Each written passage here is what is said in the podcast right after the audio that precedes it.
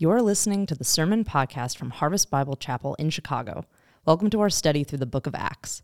We're calling it We Are All Witnesses, Part 2. I want to invite you to grab your Bible, turn to the book of Acts, and get ready to study God's Word with us. Good morning. It's great to see you uh, here at Rolling Meadows. For those of you joining us online, it's great to have you join us as well. Listen, you're going to need to have a Bible today. You're going to need to open it to Acts chapter 7. Um, I'm going to try to do the whole chapter here, but we're especially focusing on uh, verses 54 to 60. So we'll be summarizing some of the front end, and then at the end, we'll get into some of the details of the passage itself. Um, while you're turning there, I want to tell you a story. It's, um, it's a very important story. It's probably one that you've never heard before, though.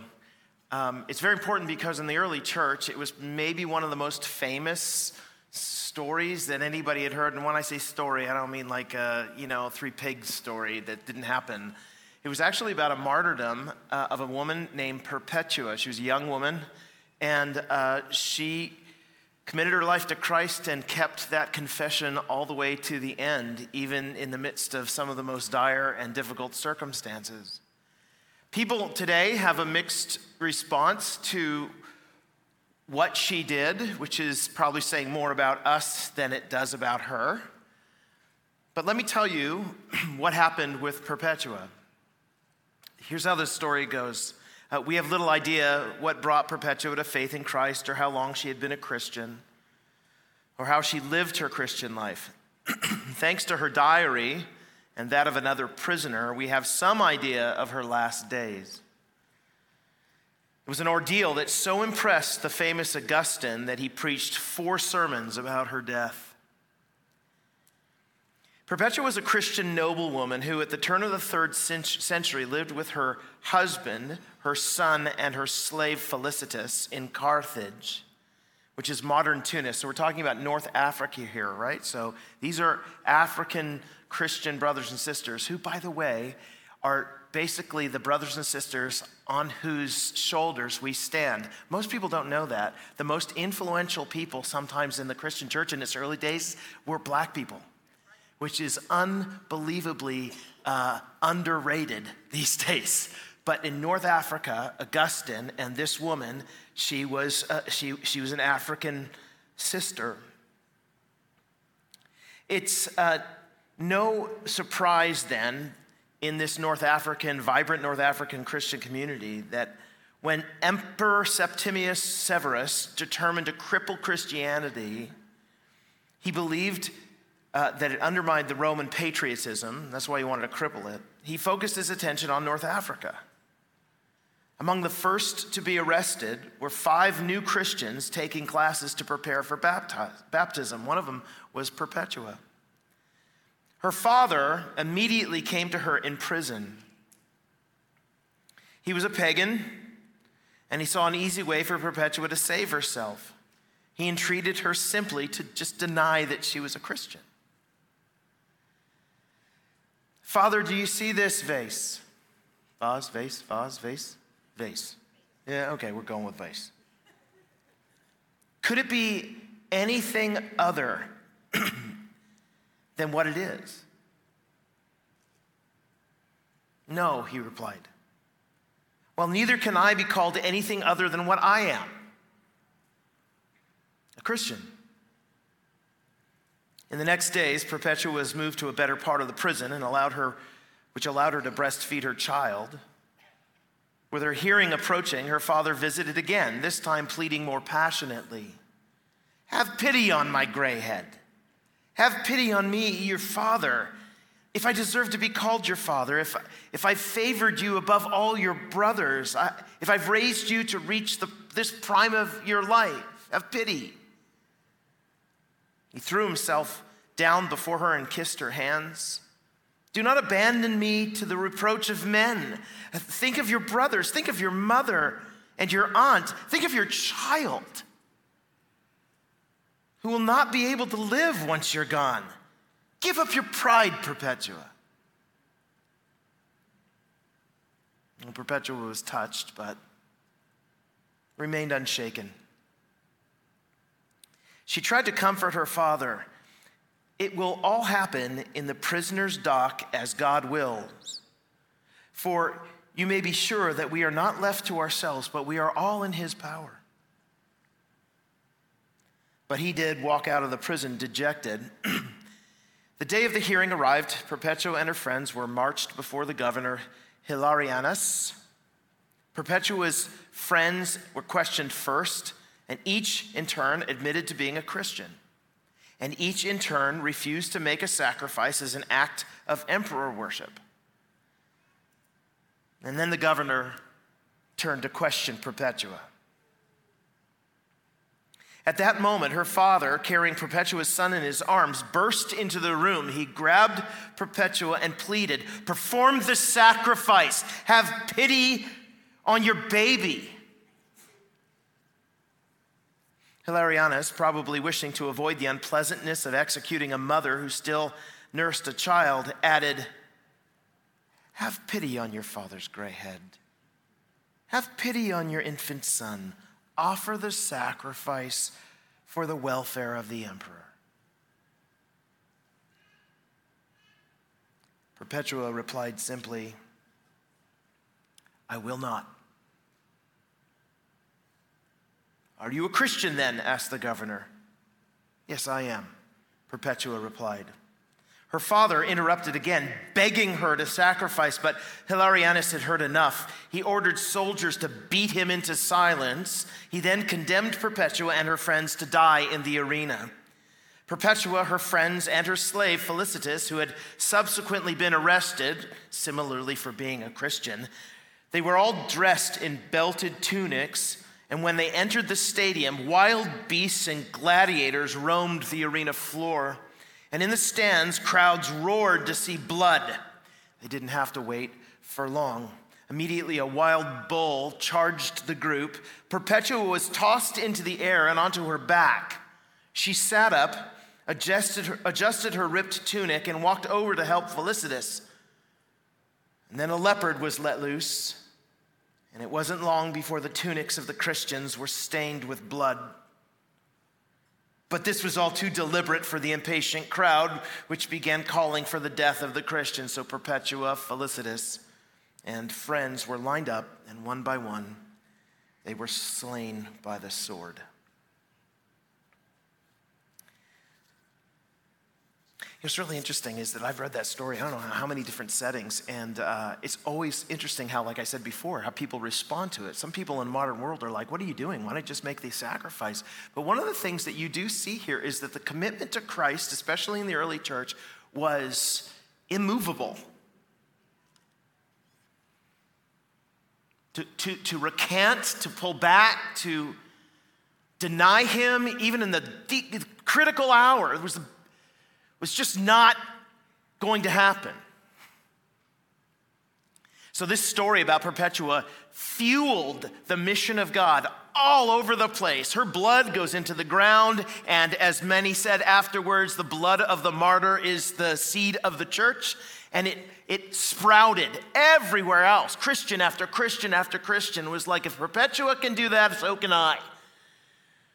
And the attempts to try to kill the church with that kind of persecution just did not work. It seemed to actually breed Christians. It's amazing the power of, a, of an example like that. She wasn't the first, though. Uh, when you look down through the history of martyrdom in the Christian church, the first martyr was a guy named Stephen.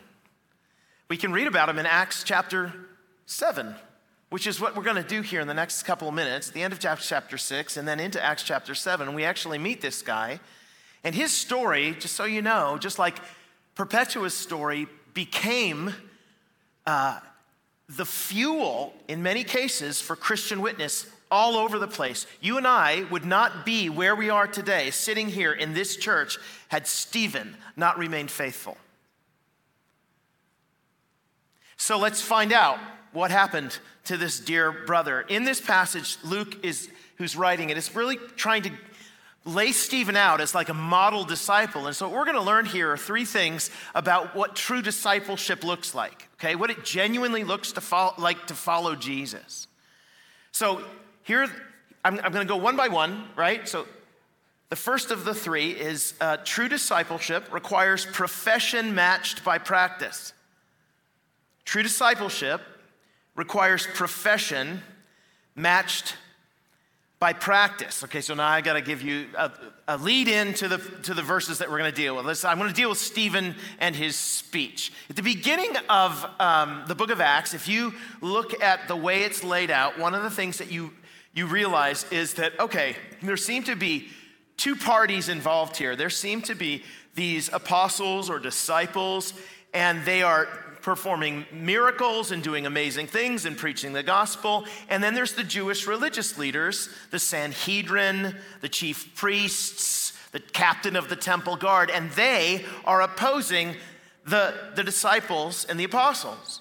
And so the Sanhedrin calls the disciples in at one point, Peter and John, and he, they, they, they, say, Don't preach anymore in this name, right? So they put them on trial, and then, of course, they go out and they preach in the name again, and then they pull them back in and they say, Don't do this anymore. In fact, we're going to put you in prison. They put them in prison, and then they're released by an angel in the middle of the night. And then they go back and they preach some more. And then the Sanhedrin comes and gets them again and puts them on trial. You get the idea, right? So the whole idea is that the Christians are on trial, and the authority is in the hands of the Jewish religious leaders. They, the Christians, need to give an answer for why it is that they are denigrating the real, true tradition of the Jewish people. That's the way it's set up. Stephen is the next in line for that, but there's a twist in Stephen's story. And I'm gonna give it away, right? It's like Sixth Sense. It's not the disciples who are on trial, it's the Jewish religious leaders who are. Stephen's point in his speech is oh, you, you guys think you have authority and you can pass it on us? No, no, no, no, no, no, no. Jesus has authority and you're standing in the dock. So he tells this story basically uh, in Acts 7 1. But before we get there, I want to, whoop, help me. This is the way it describes him Stephen, full of grace and power, he was doing great wonders and signs among the people. And then some of those who belonged to the synagogue of the freedmen. This is probably a, a, a description of, a description of a really smart group of people, okay? They're not like just normal Jewish people. The synagogue of the freedmen was really, really hoity toity and smart. They could argue really well. And the Cyrenians and the Alexandrians and of those from Cilicia and Asia, they rose up, this group of Jews, and they disputed with Stephen. That's, an, uh, that's a word for an argument. They were like, oh, let's have a debate. We think that you can't answer the critiques that we have against you, right? And so this is like the atheist coming in against the Christian or another, Jew, another religious tradition coming into the Christian. Let's have a debate in front of all the people and we'll prove that you're just wrong about this. So they have this disputation with Stephen, but they could not withstand the wisdom and the spirit with which he was speaking. In other words, he won all the time. They would come after him, and like Jesus, he just kept winning. Undefeated. They couldn't handle it. And of course, if you've had a debate with someone before and they get they keep losing over and over again, they end up thinking to themselves, you know, maybe debate and words are not the best thing. Maybe we could actually try to lie about them or and actually physically hurt them. And so they secretly instigated men who said, We've heard him speak blasphemous words against Moses and God. You remember Moses? He's our best guy. And against God. We've heard him speak horrible things about Moses. And they stirred up the people and the elders and the scribes and they came upon him and they seized him. And they brought him before the council, right? We're back with the council again. and they set up false witnesses who said, You know, um, this man never ceases to speak words against this holy place in the law, the holy place being the temple and the law being the law of Moses. We've heard him. I swear we've heard him. Well, maybe I haven't heard him, but I heard somebody who heard him and they said that he did that. You should totally believe us. They're lying We've heard him say that this Jesus of Nazareth, he's going to destroy this place. This place is the temple. And he's going to change the customs, again, that Moses delivered. You don't want anybody to change the customs that Moses delivered to us. That's what makes us holy. Gazing at him, all who sat in the council saw that his face was like the face of an angel. And then the high priest said, What's your answer, Stephen? Now, if you're a preacher of the gospel, this is your favorite question in the world. You're like, oh, okay, a pulpit, let's go. And so Stephen's, he, he starts out, oops, that's not actually where I want you to go, but I'll also have you see in just a second at the end. And here's his argument throughout the entire passage. Right, you guys keep talking about Moses and about how he's on your side, and you talk about the law and all these sorts of things. Let's go through the history of Israel, and here's what I'm going to prove to you that every time the word of the Lord came to a servant of the Lord, the Jewish people rejected it. The pattern in the entirety of our history, says Stephen, is the word of the Lord coming to a servant of the Lord, pronouncing it to the people who should listen to it, and they reject it and at times kill them. So Joseph gets a word from the Lord about a dream that he has, and he shares it with his brothers, and his brothers say, We don't like your dream, and so we're going to actually sell you into slavery. Hoping that he, of course, will die, and they report it to his dad that he was dead. Word of the Lord comes Joseph, he gets rejected. Later on, uh, Moses, who is growing up in Pharaoh's household, he sees a, a couple of Hebrews that are fighting, or uh, Hebrews fighting with an Egyptian, and the Egyptian is winning. And so, so, so Moses comes over and he beats up the Egyptian and kills him, defending the Hebrew. The next day, two Hebrews are fighting, and he shows up and he says, Hey guys, let's not fight. And one of them says to him, Oh, are you gonna hurt us like you killed that Egyptian? Thereby rejecting him. And he goes off into the wilderness forever. Word of the Lord, right? The Lord comes to this man and he tries to express his devotion to God by freeing the people, and yet they don't want any part of it. Later on, he goes to a burning bush and he's standing there, and God says, Go and tell Pharaoh to get lost. Go tell the people. And you remember, right? 10 plagues. They go across the Red Sea. They go to a mountain. God comes to the mountain. He delivers the law on the top of the mountain. Moses is receiving the law of God. And down in the valley, the Jewish people are what? Building a golden calf. We need a God to take care of us like the ones in Egypt because Moses took off. We don't know where he is. At the very moment, this is Stephen saying, at the very moment that you're receiving this big thing, the, the law, the things you count on more than anything else, you are rejecting the God who is giving it. You think that you have the temple in your midst. You think that that's a sign. Well, we have the temple, God's clearly with us. Look at the building, He lives there. We have the law. He's revealed to us, unlike He's revealed to everyone else. Look at the things that we have on the outside. We are God's people. And Stephen's like, Are you? Are you God's people? then he finishes his sermon in a way that you probably shouldn't finish sermons. You know, as a general rule, uh, if you don't want to get hurt, don't, don't use this line. Use stiff necked people, okay? It's not you. They, when I was uh, interviewing for different church positions in my life, I've never started with that, with that line, but apparently he thought it was a good idea. You stiff necked people, uncircumcised in heart and ears, listen to his argument. You always resist the Holy Spirit. It's like your national identity to resist the Holy Spirit. As your fathers did, so do you. Which of the prophets did your fathers not persecute? And they killed those who announced beforehand the coming of the righteous one, who you've now betrayed and murdered. You who received the law as delivered by angels and did not keep it. You hear his argument? His argument is you think that you're on God's side because you have the temple and the law and Moses? All of those speak out against you because your actions betray you.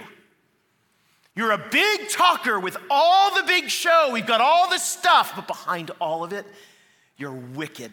You're wicked, and God will judge you. And so they all repented and went home and lived happily ever after, right? Well, look, um, they did what you expect when they heard these things. Now, notice, notice the escalation in their response. They were enraged, and then they ground their teeth at him. I hate you so much.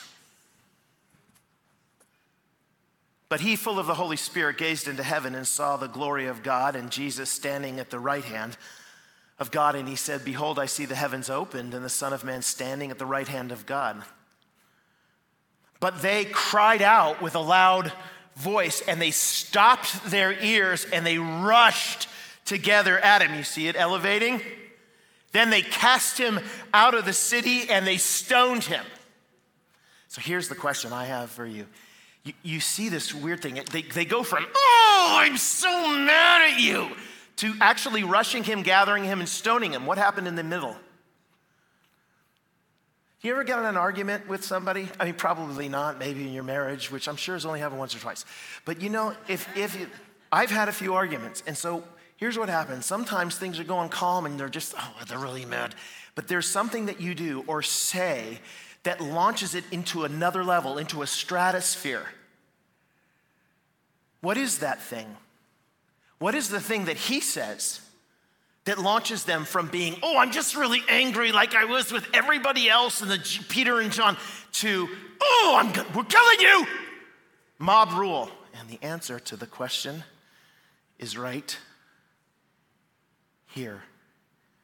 Full of the Holy Spirit, he gazed into heaven and he saw the glory of God, and Jesus was standing at the right hand of God. And he said, he sees the vision and then he reports it Behold, I see the heavens open and the Son of Man standing at the right hand of God. And that sends them into the stratosphere. What in the world does that? Why is that such a big thing? Well, um, Psalm 110. This is one of the most important Psalms in the early church because they believed it expressed the power and authority of Jesus Christ. So here's where the language of at my right hand comes. The Lord, this is the Father, says to my Lord, the Son, sit at my right hand until I make your enemies your footstool.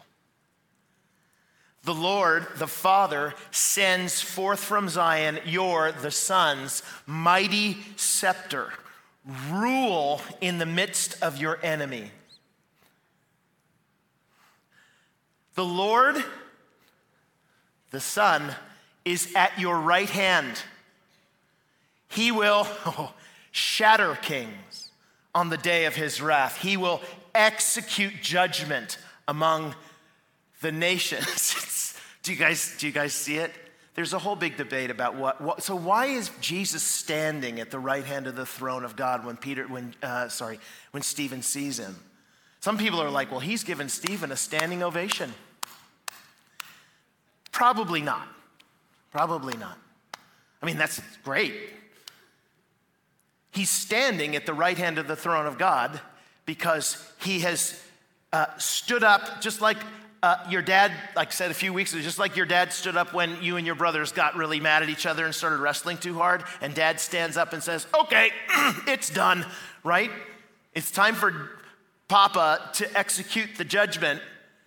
And so he says, Here's what I see I see the son being in the position of judge, and you being in the position of his enemy, which sends them into this stratosphere. But here's, I gotta you can see his point. What he's basically trying to say is look, those people who think that they are on God's side because they do religious rituals and have all the religious trappings, but who do not obey the God they profess to follow, are not the friends of God, but his enemies.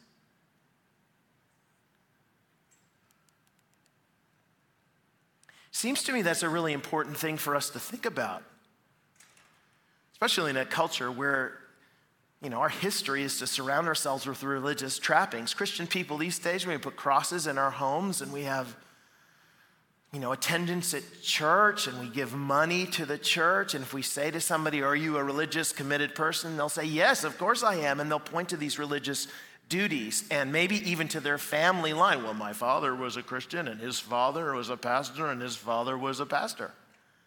Or they point to their own position I'm a pastor. I was called. They'll say, Those things make me real, legit.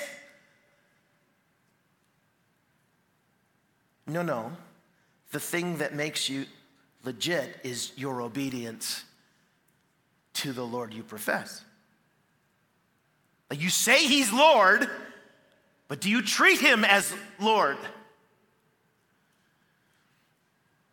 I was in Beijing in 2007, which is a year before the Summer Olympics, the first Summer Olympics in Beijing, 2008. And they had, um, I didn't know this, the whole downtown, they had these beautiful, like, fronts of buildings. Beautiful. I was like, wow, Beijing's pretty magnificent. The guy I was with said, oh, just get a little closer. And he did. You walked up to these fronts of buildings and you realized that they were false fronts. I mean, they were really nice. They weren't just pictures, they actually had built a front of a building. They could walk up the steps, but if you went through the door, what you would find beyond the door was an entire empty lot of what used to be a bunch of people living in the dirt and squalor, but they had shipped them out to the suburbs of the city so that the city would look nicer for the Olympics. Oh, I walked up to one of them and I peered. They had a little gap between one building and the other fake building. I looked through it, and there were tents and all sorts of people, and the military was going through there at the time, and they were grabbing people and pulling them away. So here's the picture. It looked magnificent and everything was put together, but the closer that you got, you realized, oh, this is just a straight lie. Man, I've met Christians like that. Christians. Look at all the stuff I do and how magnificent I am. I have this great history of doing great things for the Lord. And then you get a little bit closer and you're like, man, you don't obey the Lord, do you? There's this uh, language in the book of Romans that Paul brackets the beginning of Romans and the end of Romans with a phrase. And the phrase is his goal. Like you came to Paul and you said, What are you trying to do when you go and preach the gospel? What is the product supposed to be? What is the goal? This is the phrase he uses. So here's the beginning through whom, through Jesus, we have received grace and apostleship to bring about, here it is, the obedience of faith for the sake of his name among all the nations. Now, you and I, if we were saying this, most of us would say, Look, I've received apostleship of our Paul to bring about the faith for the sake of his name, right? Isn't that the goal? We want to bring people to faith. But he says obedience of faith. At the end of Romans, Romans 16, this is his, his benediction. Now, to him who is able to strengthen you according to my gospel and the preaching of Jesus Christ, according to the revelation of the mystery that was kept secret for long ages, but has now been disclosed and through the prophetic writings has been made known to all the nations according to the command of the eternal God, to bring about the obedience of faith. The obedience of faith. Not, not just the faith, the obedience of faith. Why would he use that language? Because he's like saying, look, there's a difference between professing something and professing and practicing it. The first one, not real. The second one, legit. So, the goal of my ministry, says the Apostle Paul, is to bring about obedience that is driven by faith. And true faith always produces obedience. Just like great leaders of the Christian church for ages, guys like Jonathan Edwards and others who are dealing with this question how do you know someone's a real Christian? They answered the question by saying, eh, you should listen to their profession, but their profession is proven out by actually how they practice. The language in that passage, remember, it says, You stiff necked people. That little phrase, stiff necked, actually comes from a, from a farming image. The what you'd used to do when you got this young oxen, you would hook them up in your, uh, oh, dude, I forgot it again. What is it called when you put them together in the, the yoke? I should know that, right? They put them together in the yoke. Well, usually with another one, and the older one tends to try to, to you know, to guide it. But when the farmer needs to poke and get that young oxen to go another direction, he takes a stiff a stick with a, with a point at the end of it and he jabs him in the neck. Right? Go, go right. Usually that makes the oxen go, but some of them are stiff necked. You poke them and you just keep going. And you're like, it's like we do with a horse. Get going, you dumb horse. But they don't move, they don't turn, they don't do what they're supposed to do. They're hooked up, everything looks right, and they get poked and they don't move. You see, you see the image. You stiff necked people, there are Christians who are stiff necked. They get the word of God. The Lord says, No, I need you to go right because the way that you're living is not in line with the gospel you profess. And so, poke, here's the word of the Lord, right? Living and active, sharper than any two edged sword. Poke. Go that way. And there are Christians who are stiff necked who are like, no, I'm not going to. And if there's anything that this passage Stephen is saying is that, look, you're not real.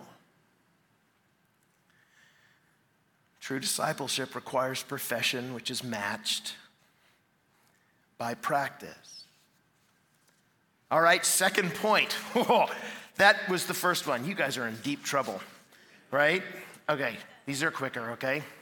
The second one, here you go. The true discipleship also begins with the most unexpected people. And so, just on the heels of that, so Peter, uh, Stephen finishes his sermon.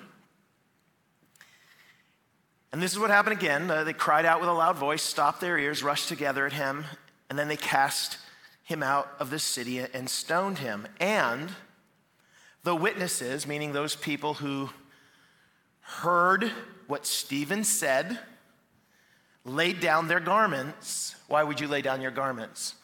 Um, well, you got to free up the arm for some throwing, right? You don't want to be have a cloak on top of you. You know, wear your winter coat. It's much easier if you take it all off, take it off. It's like if you're going to go fight guys. You ever see guys like that? They're like, okay, let's go. You know. Now we got to get dressed again. Darn it. Well, that's what happened. They laid down their garments at the feet of a young man named Saul. This is the first time we meet this guy. For those of you, of course, who've been in the church before you, you, for a while, you're like, hey, wait, that's, that's the Apostle Paul, the guy who wrote all the, the Bible. Oh, yeah, that's right. But the first time we meet him, he's actually, you know, playing coat room clerk for all the people who were stoning Stephen to death. You follow his story, of course, and you, you realize in Acts 9 that it gets worse. Saul still breathing threats and murder against the disciples of the Lord. He went to the high priest and asked him for letters to the synagogue at Damascus so that if he found any belonging to the way, men or women, he might bring them bound to Jerusalem. Listen, when he's going to bind them and bring them to Jerusalem, his plan for them is not to bring them and have a cup of tea or even just have a trial. His plan is to make sure that his murderous threats find their realization. Now, as he went on his way, so this guy's a bad guy. He's a straight enemy of the Lord. As he went on his way, he approached Damascus, the city, and suddenly a light from heaven shone around him. And falling to the ground, he heard a voice saying to him, Saul, Saul, why are you persecuting me? And he said, Who are you, Lord? And the Lord said, Do you remember when Stephen was there and he was talking about the guy who was standing at the right hand of the throne of God? Yeah, that was me. I'm, I'm Jesus. I'm the one you're persecuting, dude. And if those of you know the story, of course, he, this guy ends up going and goes blind, and the Lord gets a, a, a, a prophet to come and to speak to him and conversion. And then he's like, Hey, I would like to meet all of the, the apostles. And of course, the apostles are like, Do we really meet with this guy? I don't want to meet with this guy. He's either going to live tweet it or kill me, or both. So, and we're not doing it. I don't want to do it. But they finally meet together. One thing leads to another. Paul starts on a mission trip. He ends up becoming Christian of Christians. And at one point, while he's in prison in the book of Philippians, he says these words This same guy who held the coats said, It is my eager expectation. This guy's in prison, he expects to die. It is my eager expectation and hope that I will not at all be ashamed, but that with full courage, now as always, Christ will be honored in my body, whether by life or by death. For to me, to live is Christ and to die is gain. Dude, guys, he became Stephen.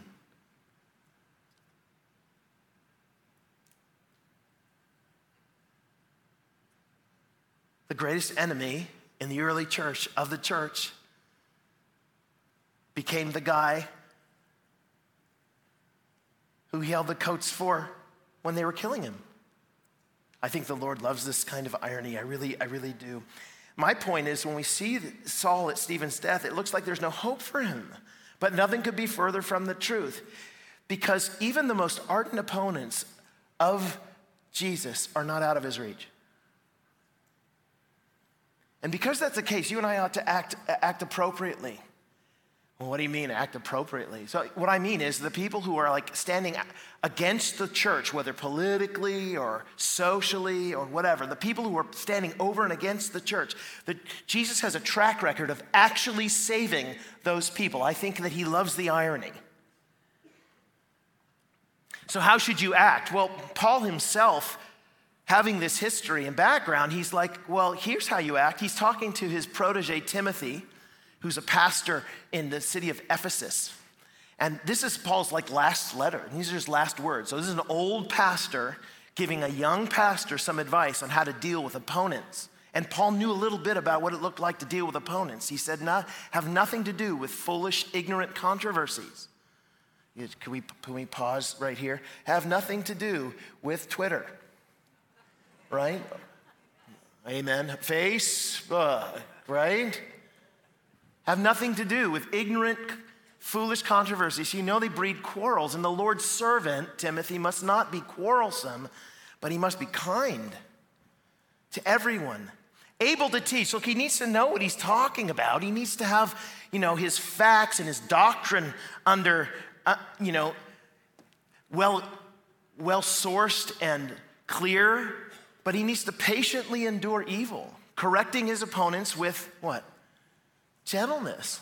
Because God may perhaps grant them repentance leading to a knowledge of the truth. And they look, they may come to their senses and escape from the snare of the devil after being captured by him to do his will. You can hear his heart there. He's like, listen, I know there's a whole bunch of people who are going to be pushing back against the Christian church, and they're going to seem really mean. And your, your temptation is going to be like, ah, ah, ah, start screaming at them and have public fights and everything like that. But that's not your job, Timothy. Your job actually is to respond in graciousness and kindness because who knows? They might end up like me, says Paul. One of the greatest stories that I know of in the Christian church in the last number of years was this woman named Rosaria Butterfield. And if you've never read her book, The Secret Life, or sorry, The Secret Thoughts of an Unlikely Convert, you need to. It is her story about how she came from uh, her former life to become a Christian. And what was her former life? Well, she was at Syracuse University. She was a professor of English, I think, and gender studies. And she embraced much of what the gender studies idea uh, espoused. In that, she was a lesbian and she led the LGBTQ uh, groups on campus. She was an ardent opponent of the Christian faith. In fact, got so ardently opposed to it that she decided she was going to write, um, she was going to write a book about the Bible. She didn't understand why it is that all these Christian people are so mean. to people of the LGBTQ. They, they, they, claim love, all these things, but why are they so mean to them? And so she decided, look, I'm going to write a book about it. She started, though, by writing an article about a Christian organization called the Promise Keepers. Some of you remember what that is. In 1990, it was a big men's group that filled stadiums. And, and the, the article was mean. Like it, by mean, I mean mean from a Christian point of view. It was like, no, this is, this, this Promise Keeper is awful and terrible and and of course, you know, she's going to get letters in response to this. And these are the days where you, you know, you actually wrote letters and sent it to the person who you hate. So she got a whole bunch of hate mail from a whole bunch of people. I hate you and this is terrible and blah. So she had a box by the side of her desk and it was for the hate mail. She also had a box on the other side of her desk that was for the fan mail because a lot of people were writing in saying, finally, sticking it to the Christian. So she had, you know, she'd get a letter and she'd say, uh, fan mail, uh, hate mail uh, fan mail, fan mail, help me, hate mail, right? And she'd divide these things up until she got one letter from a reformed pastor that she held and she didn't know what to do with. I mean, on the one hand, it was not agreeing with her. But on the other hand, the kindness of the words and the invitation to dialogue was just not what she had heard. She said, ah, I don't know what to do this. She rolls, crumbles it up, throws it away, goes and eats dinner, does what she's done. She comes back later and she's just perplexed by it. She picks it up, opens it up, and on the bottom there's a, you know, there's contact information. And she says, Oh, you know what? I'm gonna put this guy's money where his mouth is, and so I'm gonna contact him. So she contacts him. And he says, Come on, and come over to my house. We'd love to, me and my wife, we'd love to have you over, and we'd like to get to know you and stuff. And of course, she goes in there, you know, with her armor up. She told me so many stories about Christians are going to beat you up. She goes in her armor up and she sits down and has this lovely meal with these people who ask her questions about her upbringing and her, her likes and dislikes and the things that she's interested in. And they share common viewpoints on many different other issues. Of course, they also share that the reason we're getting together is we disagree about this, but I've got questions for you. And I'm sure you have questions for me. Let's talk about these sort of things. We should be able to. She had such a great time that she was like, I would love to do this again. And they said, Really? Come on back next week. So she came back next week, and then the week after, and the week after, and the week after, and the week after, the week after. And eventually, she was talking to some of her LGBTQ friends, and she was saying, Listen, I, I mean, I, I don't know what to do with these people and the Bible. Have you guys read the Bible? And one of her friends said, Look, the, this Bible, Rosaria, this is changing you. It's changing you. And she says, Yeah, but what if it's true? So she started going to church privately, quietly in the back. And then she started going to church again at this dear couple's church over and over and over again. She went to church fighting with the Bible. I'm writing this book that I hate the Bible, and yet I don't hate the Bible, and I don't know what to do with these people. And then, as she wrote about her conversion, here's what she said Then one ordinary day, I came to Jesus. Open handed and naked in this war of worldviews. Ken was there. It's the pastor. Floy, his wife, was there. The church that had been praying for me for years was there. Jesus triumphed. And I was a broken mess. My conversion was a train wreck. I didn't want to lose everything I loved, but the voice of God sang a sanguine love song in the rubble of my world. I weakly believed that if Jesus could conquer death, he could make right my world. I drank hesitatingly at first and then passionately of the solace of the Holy Spirit. I rested in private peace, then community, and today in the shelter of a family where one calls me wife and many call me mother. I have not forgotten the blood Jesus surrendered for this life.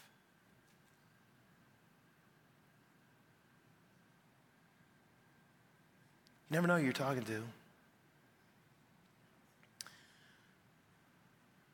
It might be mean and harsh, but you never know.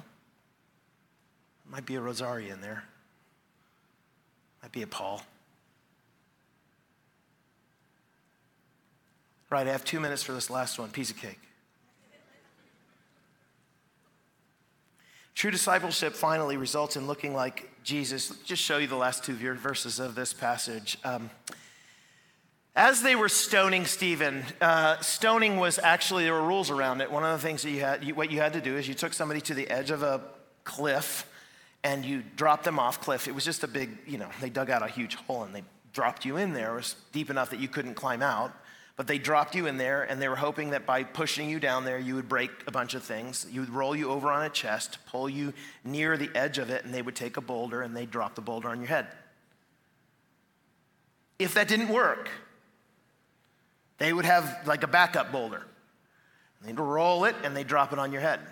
You can hear, listen, it's organized. That's my point. It's organized. This is not organized. You, this is mob rule. This is a bunch of people ripping off their clothes, handing them to Paul, and just throwing rocks down there. We're a bird, bird, bird, just pummeling him. As they were stoning Stephen, he called out, Lord Jesus, receive my spirit. And falling to his knees, he cried out with a loud voice, Lord, do not hold this sin against them. Now, here's the crazy thing. If you look back in the first chapter of Luke's story, okay, so there's two books, Luke and then Acts. If you look in Luke and you try to find words like this, you find them in the mouth of Jesus himself. Two others. This is when he's being crucified who are criminals, were led away, put to death with him. And when they came to the place that is called the skull, there they crucified him and the criminals, one on his right and one on his left. And Jesus said, Father, forgive them, for they know not what they do. And they cast lots to divide his garments. A little bit later, then Jesus, calling out with a loud voice, says, Father, into your hands I commit my spirit. And having said this, he breathed his last. You see the similarity, yeah? It's almost like Luke is saying Stephen is just like Jesus. That Stephen has been formed in the image of Jesus. Tommy tried to get into this point last week, and he was absolutely right. When you go and you start to compare these two people, you realize that both Jesus and Stephen were arrested falsely. Both were falsely accused before the Sanhedrin with the same charge that they would destroy the temple. They were taken both out of the city to be killed. They both asked God to forgive their murderers and both commit themselves into God's hand. You see, Stephen is walking in the footsteps of Jesus, which is exactly what God is doing in the lives of every Christian. He is taking you and me, and He is placing us in the footsteps of Jesus. The Puritans used to call it that Christ be formed in you. If you asked a Puritan and you said, What is the goal of God in this life? That Christ be formed in you. Where'd they get that? Well, they got it from the book of Romans. For those God foreknew, right? Those God foreknew, these are Christian, the elect people of God. He also predestined. Oh, predestination. But notice the predestination is toward a goal. What? To be conformed to the image of his son in order that he might be the firstborn among many brothers. In other, what is God doing in your life? I don't know what the Lord's doing in my life. I can tell you, I can tell you, I can tell you. He's forming Christ in you. Every circumstance, every moment, every twist in the road, every letdown, every success, and every joy is forming Christ in you. That's his goal. It's not your comfort, it's not my comfort, it's not my expectations. It's the formation of Christ, that we might be conformed to the image of his son. I mean, the language sounds like a sculptor, right? So let me finish with this. Uh, there's an old story about a, about a sculptor. This guy goes in and he's looking at all the sculptures of this great sculptor, and he just, he's so overwhelmed. A lot of them are animals and stuff. They're cut out of marble, you know, like Michelangelo stuff. And he's like, this is amazing. So he goes to the sculptor and he gets a chance to talk to him. The sculptor's working on this, but he's got a big, big block of marble in front of him, and little pieces of it are coming down, and you can start to see the emergence of a bear. He's sculpting a bear. And so this, this fan comes to the sculptor and says, Man, I just want to know how do you do this? Like, what, what is going on in your mind? How do, you, how do you see, how do you make this into a bear, this big block of marble? And the sculptor says, Well, it's easy. I just cut off everything that doesn't look like a bear. Right. So, So that's what the Lord Jesus is doing. That's what the, God the Father is doing in your life. He's cutting off everything that doesn't look like Jesus. I've met some of you. There's a lot to cut off, right? You've met me. You know there's a lot to cut off. When the Lord takes his chisel to you, it's not a comfortable experience, right? His little hammer and his chisel, and he's knocking pieces off that, hey, I needed that. No, you don't. We complain. I didn't expect you to cut that part off.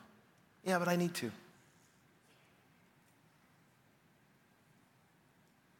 And at the end of time, what God will have done is He will have taken you in your big marble block, and he, he will have taken you and He will have cut off all of these pieces, and you will be a ma- magnificent work of art. We are God's workmanship, created in Christ Jesus. And he will take this and he will place it on a pedestal for all eternity. Everyone will look at it and think, You did that? With that? Yeah, yeah, check this out. This is Saul. Hmm? Here's Rosaria. Pretty good. Here's Jeff. Here's you. What a day that'll be. It's a grind, I know, but the outcome will be magnificent. Let me pray for us. Father, I'm thankful for your kindness and your love for us that produces these things. And I pray, Lord, that you would help us to, uh, to see our circumstances through that lens that you have a plan for us. It's not the plan that we have, but it's very explicit. You want to form Christ in us. So, Father, would you help us to deal with the things around us and the things that are happening to us uh, through that idea that you are making a great sculpture, Father, and that would you give us hope? Spirit, would you come and give us hope? Would you also convict us in the places, Lord, where we're being poked by the word of God and that we're not willing to submit? Convict us, especially those of us, Father, who claim Christian faith but don't do anything about us. Would, would, would you call us back to you? Would you remind us once again that this answer is to profess again faith and to, and to submit to your authority? We love you, and we're thankful for you. In Jesus' name, amen. Thank you for listening to the weekly sermon podcast from Harvest Bible Chapel in Chicago. For more information and how to get connected to one of our campuses, go to harvestbible.org. Tune in again next week for another edition of the Harvest Bible Chapel podcast.